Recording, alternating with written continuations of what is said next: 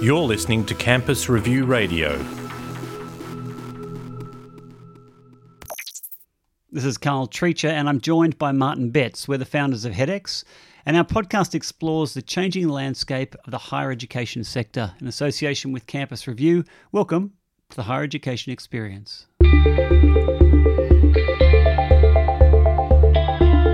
We are, another episode of HEDx. Hi, Martin. Hi there, Carl. How are you? Terrific. I'm going really well. How about you? Yeah, I'm, I'm um, very, very thoughtful and reflective at the moment. Actually, it's been fascinating doing these last few series of, of HEDx and having so many high-profile um, vice chancellors of our public universities on on the series and hearing their stories about strategies and and coming out of the pandemic and where they're heading with their institutions. We've We've been posing the question to many of them about um, differentiating and and uh, place of innovation, and we're seeing variations on that. But we, we still remain keen to see the really dramatic play that one of our universities will make to respond to the circumstances with a radically different business strategy and, and business model.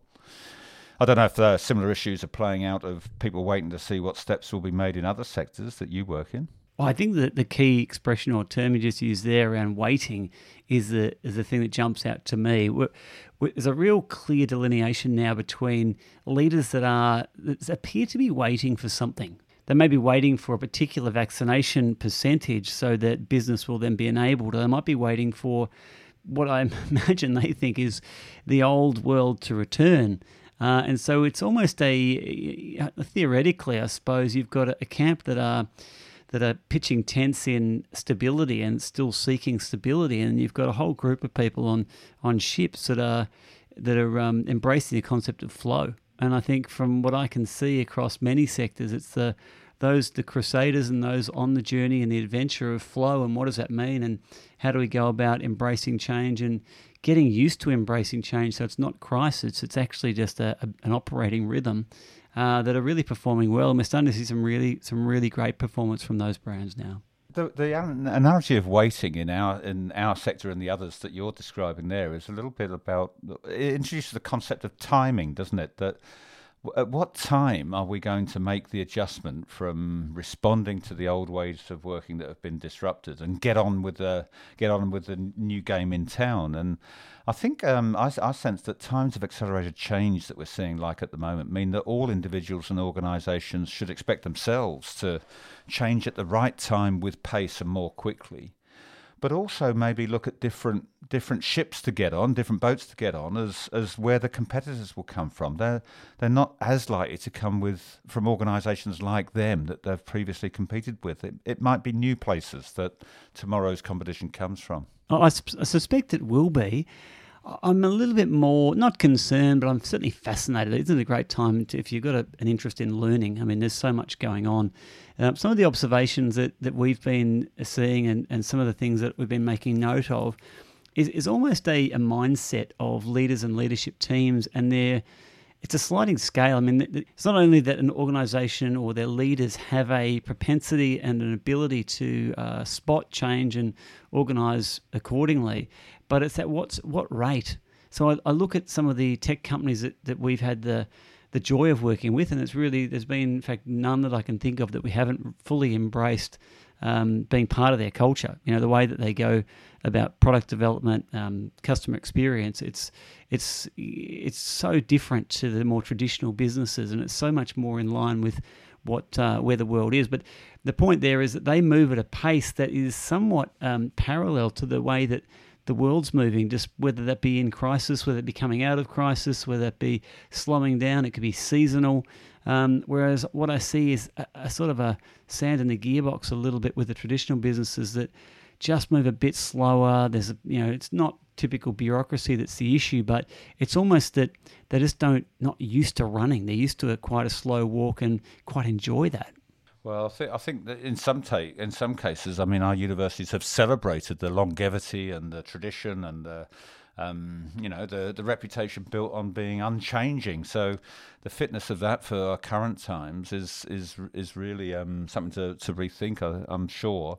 And you talking about tech companies, I I can't help but think that some of our current public universities will not only look for the private universities that are emerging alongside them, but for tech companies and particularly edutech companies that are starting to become more prominent as they're more likely competitors for the future. And you can be sure that some of them move much more quickly. And um, it's it's good for us to have had a, a, guest this week and some others that are coming up in the weeks to come from some of those other um, parts of our sector, maybe some of the more innovative parts of our sector that um, maybe have some lessons for us of where competition will come from and how we in our public universities will need to act if we're going to keep up with them.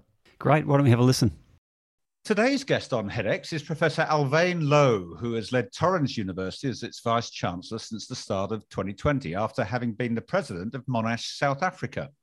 Alwyn, welcome to HEDx. Thank you very much for the opportunity. So, Alwyn, starting a job as a Vice Chancellor at the time you did, in retrospect, looks like either an incredibly unfortunate piece of timing or maybe it's been one of great opportunity for you. Which of these do you see these times as having been? And how has your response to the shake-up we've all seen in our sector unfolded in the year and, a half since you commenced in the role? I indeed moved into a new position, but just to to, to say that uh, it is not a new experience for me with the Australian higher education uh, environment. Uh, I've been uh, involved with Torrens University through Laureate, you know, for about seven years, um, and I've also been involved with Monash South Africa, uh, you know, which of course uh, partly owned by Monash Australia. Uh, so for for about six years. So um, uh, a bit of understanding and a bit of engagement with the Australian higher education system. Uh, I think firstly we must understand that moving into a new position uh, like this is always an exciting opportunity, but also brings challenges. And we had the added weight of of COVID. Uh, I made the statement at that stage that I think this is the most dynamic induction program that I've ever seen in my life. You know, the the fact to just move into the situation and immediately say, but all the rules that we had, uh, the the uh, predicted stability that we had, all of a sudden we need to rethink that. So for me, firstly, it was uh, um, uh, an, an interesting encounter with the ability of the system in Australia to firstly view and interpret change and be open to accommodate the dynamics around this. Secondly, I think the fact that uh, within Torrens, the, the basic arrangements in the institution and the capacity that existed was a very, very productive uh, place from where to start and move into this new environment. So uh, I, um, I must say that I was excited about the opportunity to move into new things. We were actually put in a position where we have to move certain things faster, start to do th- certain things in different ways quicker. And uh, that led us into a real reflection mode in terms of what are the innovative opportunities. Um, our benefit was at that stage that you know 40% plus of our students were already online and uh, due to the fact that all our programs were designed for online delivery uh, we could move faster into this space. Of course, the big shock here and the challenge is always do you have the ability to do this as a total mode of delivery? In other words, can you take the, the step into moving the online capacity further? And the significant part of this is to ensure that your staff have the confidence to move into this space. So for that reason, you know, an important part of the initiative was to immediately start with a process of engaging those staff members that were not involved in the online environment yet in a process to develop the capacity that will give them that confidence to innovate. And secondly, to ensure that our students have a sufficient understanding of the approach that we're going to follow. Now, that rests on a very strong focus on engagement and communication, specifically between lecturer and student and institution and student.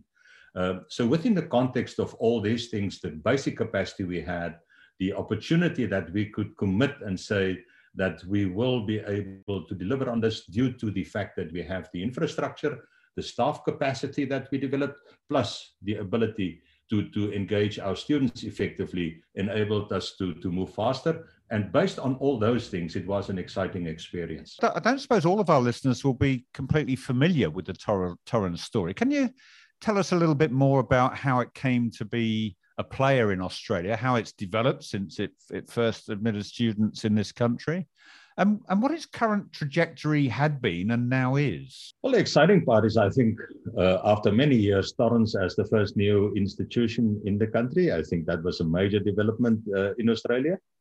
Uh, secondly, the fact that we're a national university, major development. I think that that gave us an opportunity to, to, to broaden our focus and the scope of our involvement significantly. Uh, in 2014, we started with 165 students in Adelaide. Um, and now in uh, 2020, more than 19,000 students.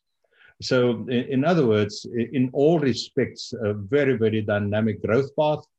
The important thing is that while you grow, you know, uh, at that rate, what is the business model that you put in place to accommodate that growth and not to fall into the trap of, of growing at all costs?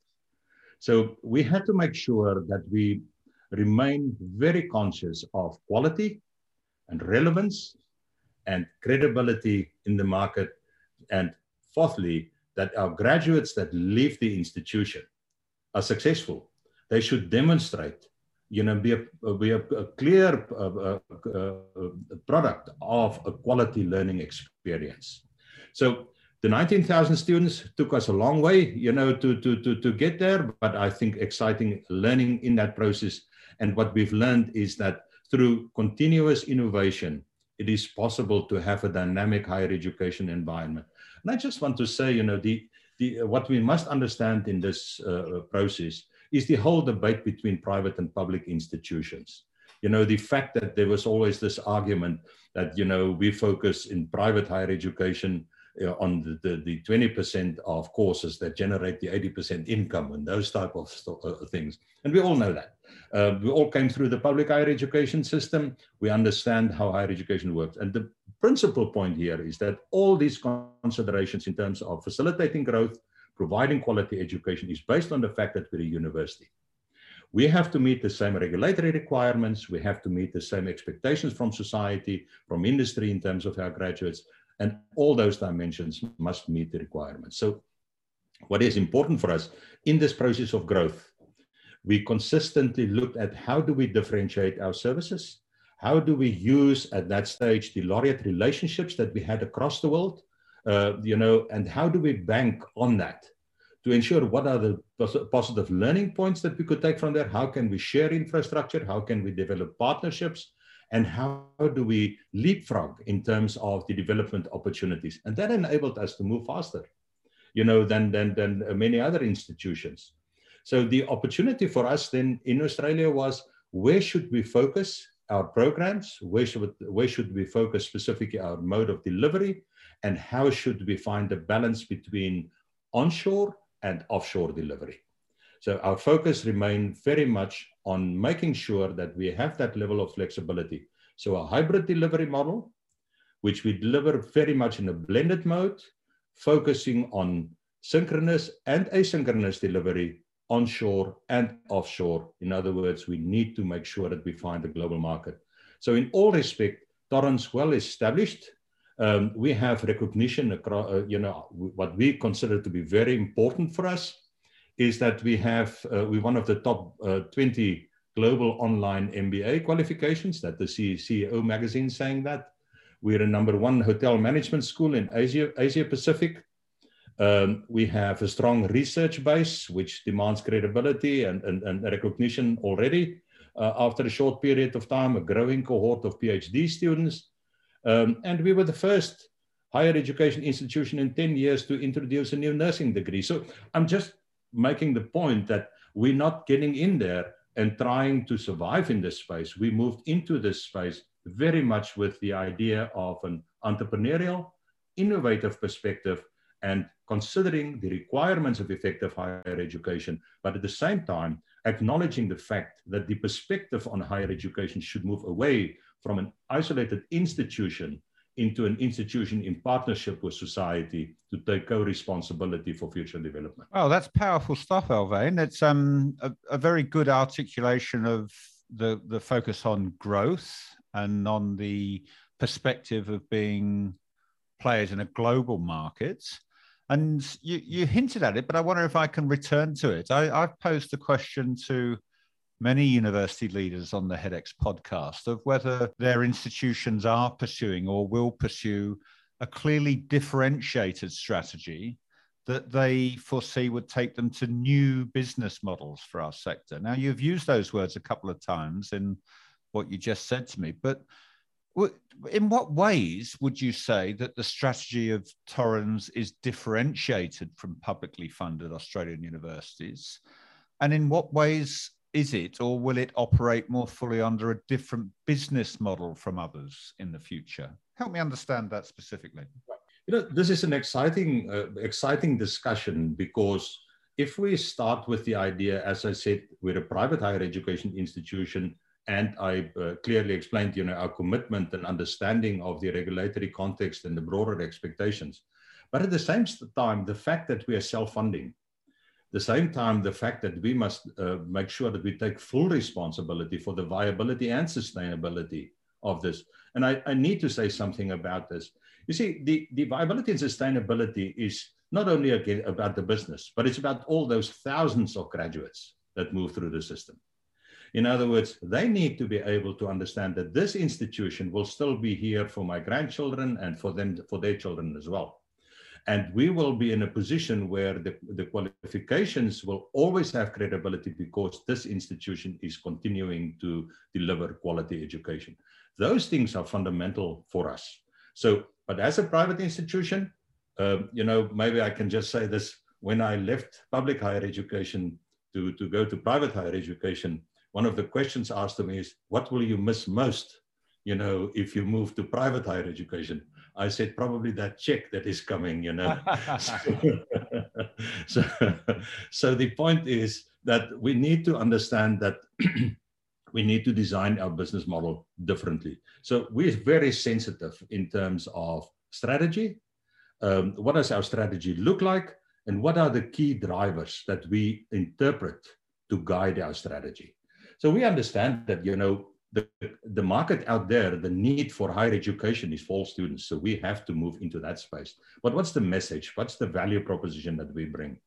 The value proposition that we bring as a higher education institution is an entrepreneurial institution continuously innovating to deliver quality learning experiences that's relevant and will ensure economic mobility, social mobility based on employability and active partnership in society.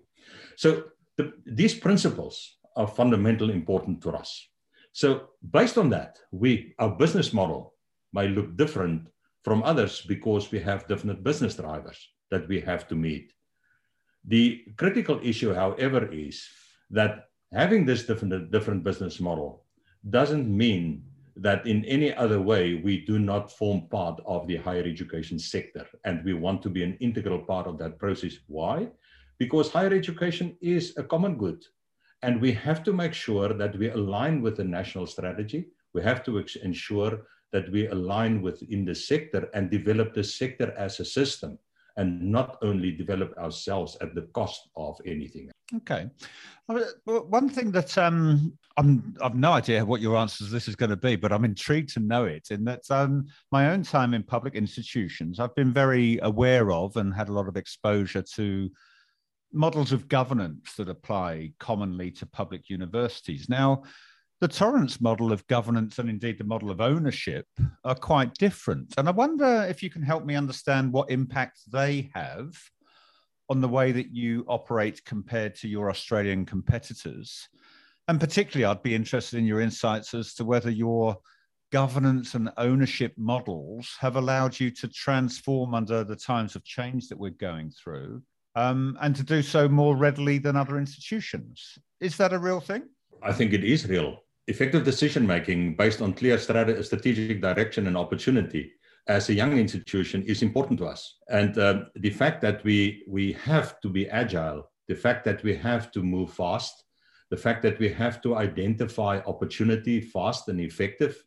Um, so we do not have the position where we can, or the advantage that we can have long turnaround times uh, because long turnaround times mean that you lose and you waste your resources and you lose and you waste the opportunity to move faster on delivering quality higher education.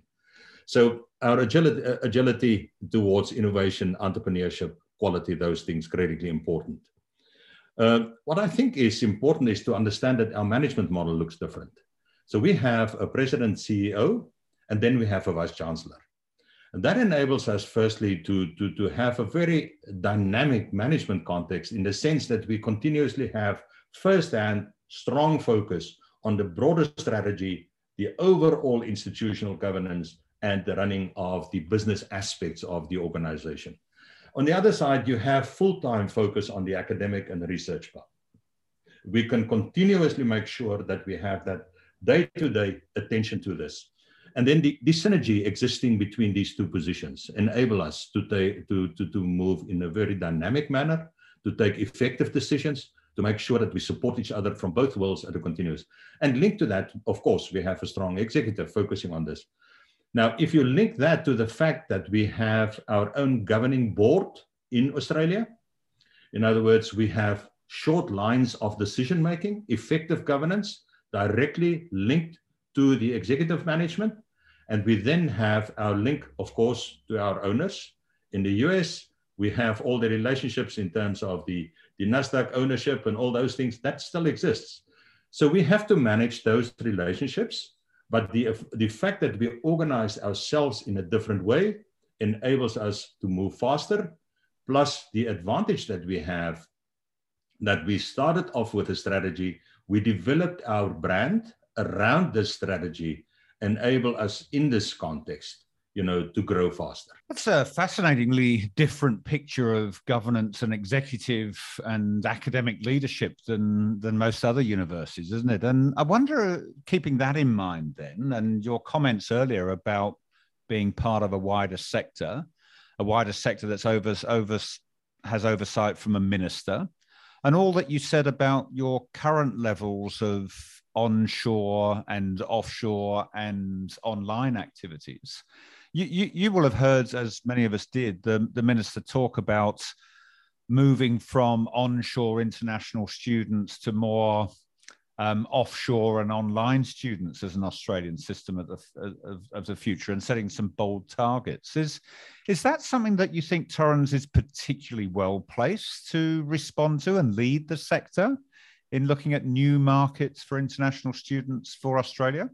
I do believe we are very well positioned in that space. As I mentioned earlier, our uh, relationship, you know, and uh, being a part of the Laureate, uh, uh the National University Network, enabled us to function on an international basis over a long period of time and developed very uh, uh, um, sound practices around that and understanding of the international market. So like any other university or most other universities, we have a strong onshore basis. But at the same time, you know, we have a very strong offshore involvement already. And that enabled us, you know, to develop our, our uh, uh, delivery models, develop our, our uh, uh practice and approach around that uh, effectively. It enabled us to develop a whole range of partnerships internationally, which we work with, plus a well-developed international network of agents representing the institution in the market. So based on uh, the combination of our onshore experience, which we continues to grow because uh, we believe that is important, there will always be a need for that. But at the same time, we understand that in the era of the fourth industrial revolution, the world is changing. Lifelong learning is looking different. And people are talking different in terms of skills and human development, those combinations.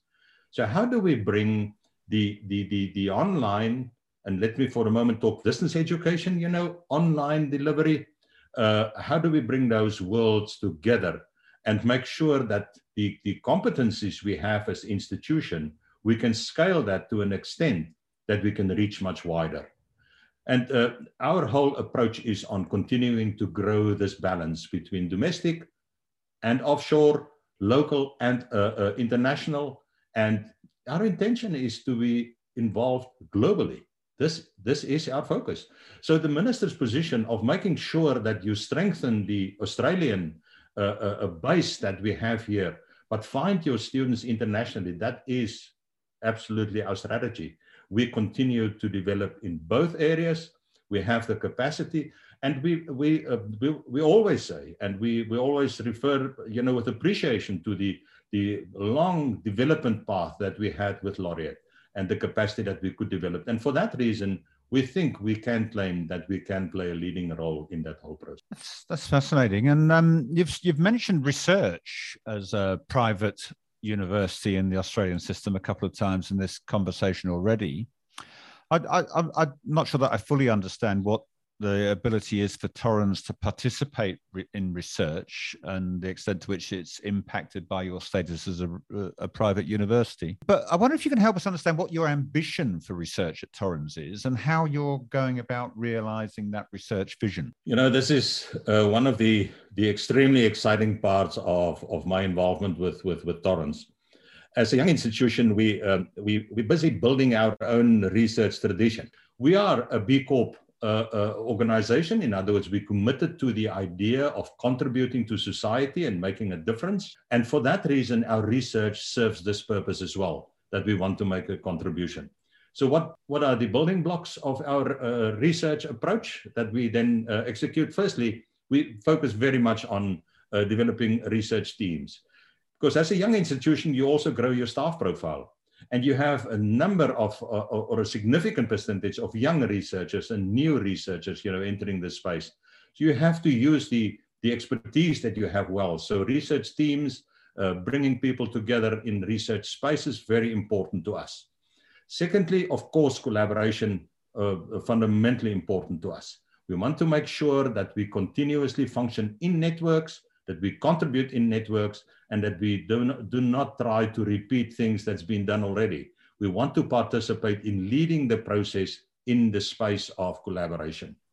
The next thing is that we focus our research well. We have four key research themes, and uh, uh which then basically are societies in drastic change. We, we understand that if you have massive fires in Australia, or you have COVID across the world, or if you have the fourth industrial revolution, those things are critical in society. And we need to understand that as higher education institutions in order to contribute in that space, but we also need to assist in the understanding and development on that basis.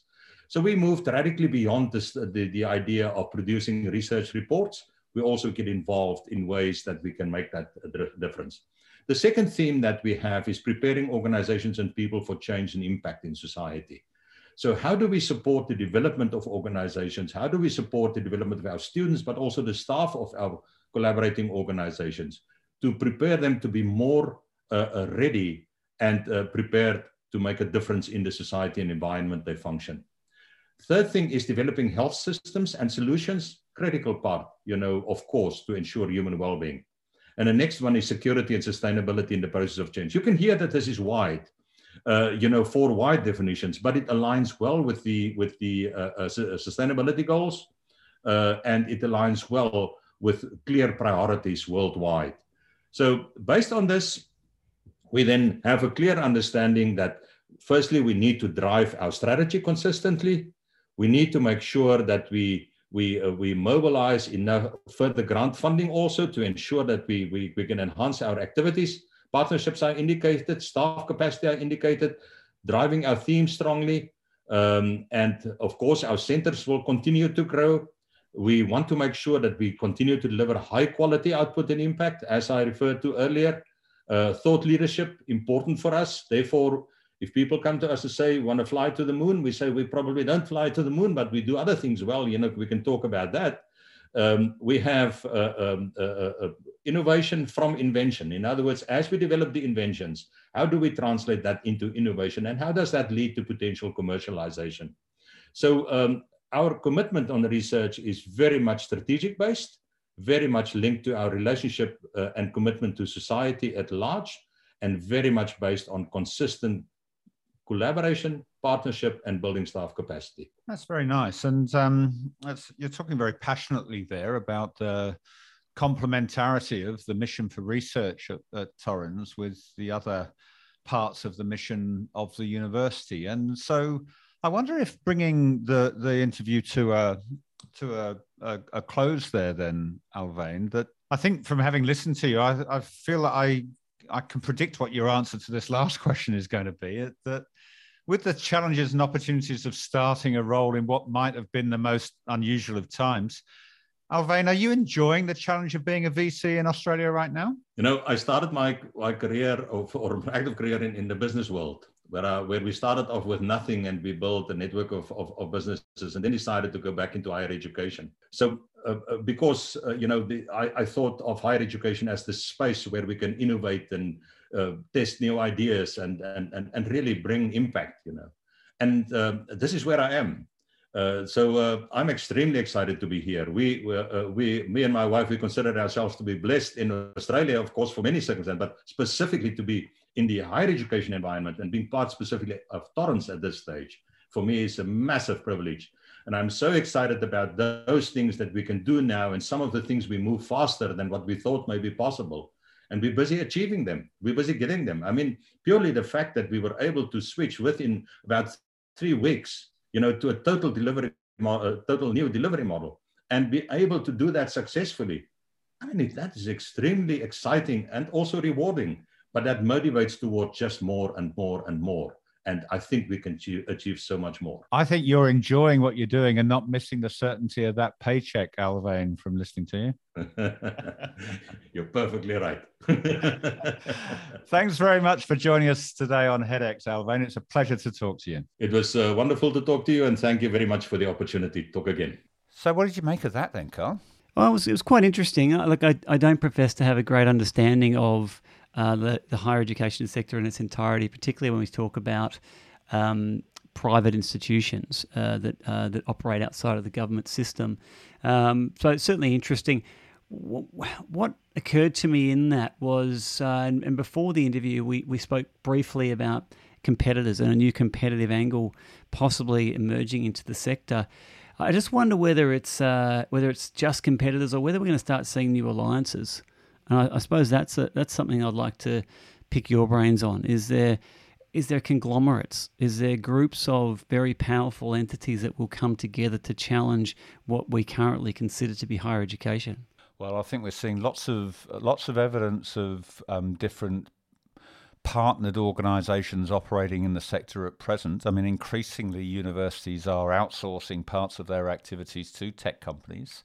And I think our private universities, with Torrens through Alwyn there being a prime example, have probably led the way in some of that. So I think that's a very real prospect, actually, that um, the future plays in our sector might come from partnerships of organisations rather than individual universities as they currently exist. And, and do you think uh, vice chancellors and leaders in the sector um, believe that to be the case, and are they ready to sort of take action based on that? Well, it's not what they've been used to, and they've used to been um, they've certainly been used to being the dominant player. Um, subcontracting as an outsourcing model some of their activities to service providers rather than being in major strategic plays with each other. I mean, the, the beauty of the, the Torrens story, as Alwyn outlined it there, is that um, in this case we have an Australian private university activity from a global American owned company that's that's seen a very different way of approaching global markets and brings to it a very much more of a corporate executive and governance model. It's um, it's no wonder that that perhaps is the closest we've seen so far to a differentiated strategy in some of the new business models that we've been calling for. You know, I wonder with my CEO of the Brand Institute hat on what this is going to mean for the brands that universities have spent literally decades building um, equity around. If we're going to start seeing partnerships uh, them having to shift not just strategy, but really their entire brand identity to be seen as something different, not a series of islands, but something of a, a constellation, really. Um, what does that mean? How are they going to do it? From a brand perspective, you know, if I was faced with that myself, and look, we're doing brand hierarchy and architecture all day long when it comes to brands and sub brands, but here you've got uh, it's not a, even a merger and acquisition concept. It's a it's a really it's a very out of the box um, conceptually challenging idea to start bringing some of these these brands together with identities that may or may not necessarily blend. Well, I mean, Alwyn used the expression in the interview there about they had a very clear focus at Torrens in developing a brand around a strategy. So if your strategy is one based upon partnership, then I think everyone's going to have to make their brand align with their strategy. And as we've as we've very much um, elaborated on in recent weeks, um, making sure that experiences then align with that brand position. Um, and partnerships will be key in those strategic plays, but also in ensuring that the experience of, of, of students as customers are served well and align with that strategic um, expectations. You know, Alwyn talked about, as you say, uh, building the brand around the strategy. Well, the reality is that that's that's what every organisation should be doing anyway you know, we, we sort of walk in the doors of organizations that say, look, here's our values and our purpose and vision, mission, and here's our brand identity. What's our strategy? And that we've already got a big, big problem in front of us. You know, it's the what is our brand? What is our strategy? How do we need to start building relationships with particular audiences that determines what the identity and the, the action of the organization organization is? So, look, I, I really like that. Uh, I liked the fact that um, they're not encumbered by uh, traditional ways of working, that they've got uh, external um, arms and legs into the organisation that will naturally challenge them and provide them with contrast and new information. They're not sort of uh, working in a sheltered workshop or um, in a you know sheltered community. Uh, and it, look, I really want to look at it. I think a little bit more uh, toward the the digital banks outside of sector and what's happening there, and whether that's you know possibly a point of reference or a, data point that all organisations or universities should say uh, refer to as a possible challenge or development opportunity. Well, interesting you talk about digital banks because um, we we speculate on digital or hybrid universities, don't we? And we've looked at how um, our current major players might be migrating and evolving to a more online, digital, or hybrid form. The thing that I find so interesting about the Torrens story, as Alwyn talks about it, is they have a really clear focus on building markets and diversified markets of students who they very much see as customers, I'm sure but their balanced view of the growth of domestic and international students, onshore and offshore and digital students, and the chance to set those growth targets as ambitious targets from a starting point of nothing. I mean, this is a university that's less than 10 years old that started with no students. you know, eight or nine years ago, and now suddenly got to 20,000 students really quickly. It's been able to develop its programs, develop its research activities without the legacy of campuses, without the legacy of former brand reputations that might have served an institution well 20, 30 years ago that have to be evolved into a new brand for now.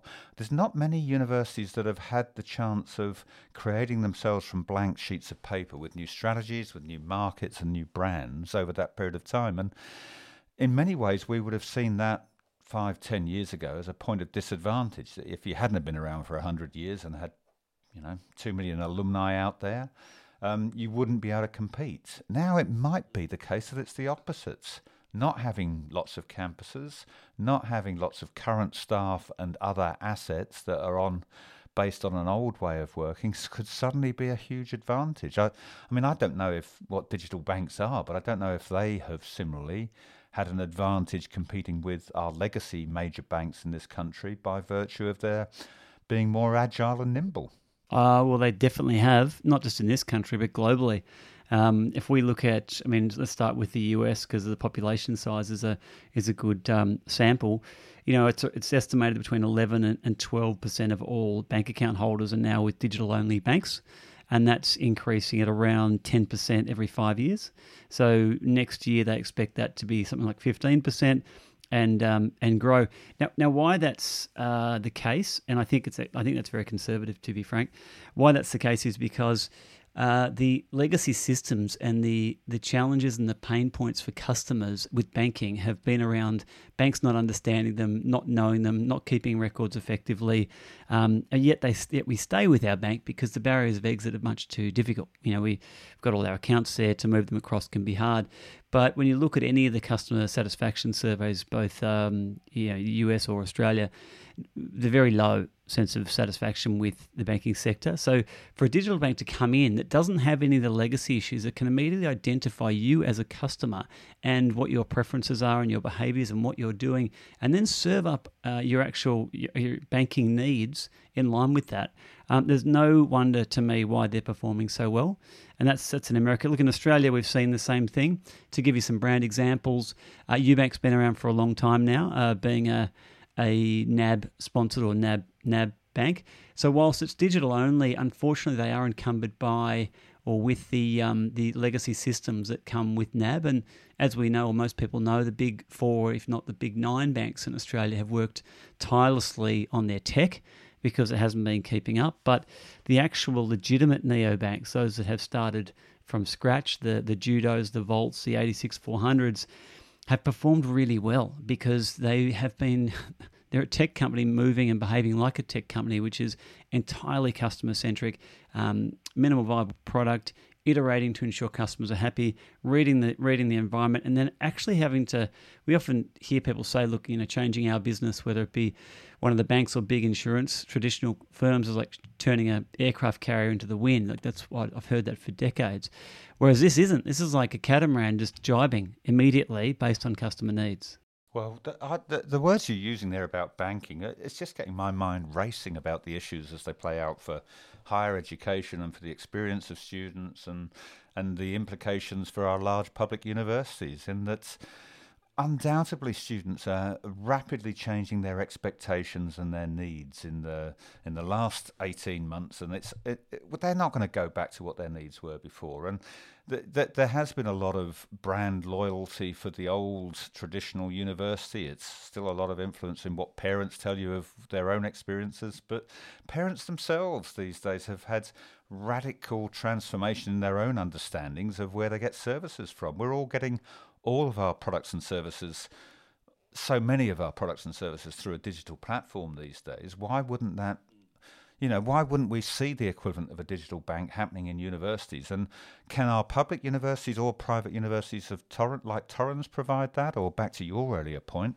will they will they build upon the partnerships they're starting to build with big tech or edutech companies, or will they be actually exposed to the competition from those providers? I think we're going to have a, a really exciting p- program of innovation in higher education in front of us. And I look forward next week, in particular, to hearing from one of those edutech players. Um, in OES about some of the, the ways that they're seeing the sector and opportunities for the future. Absolutely. And that's all we have time for on this episode of HEDx. Thanks, Martin. Thanks, Carl.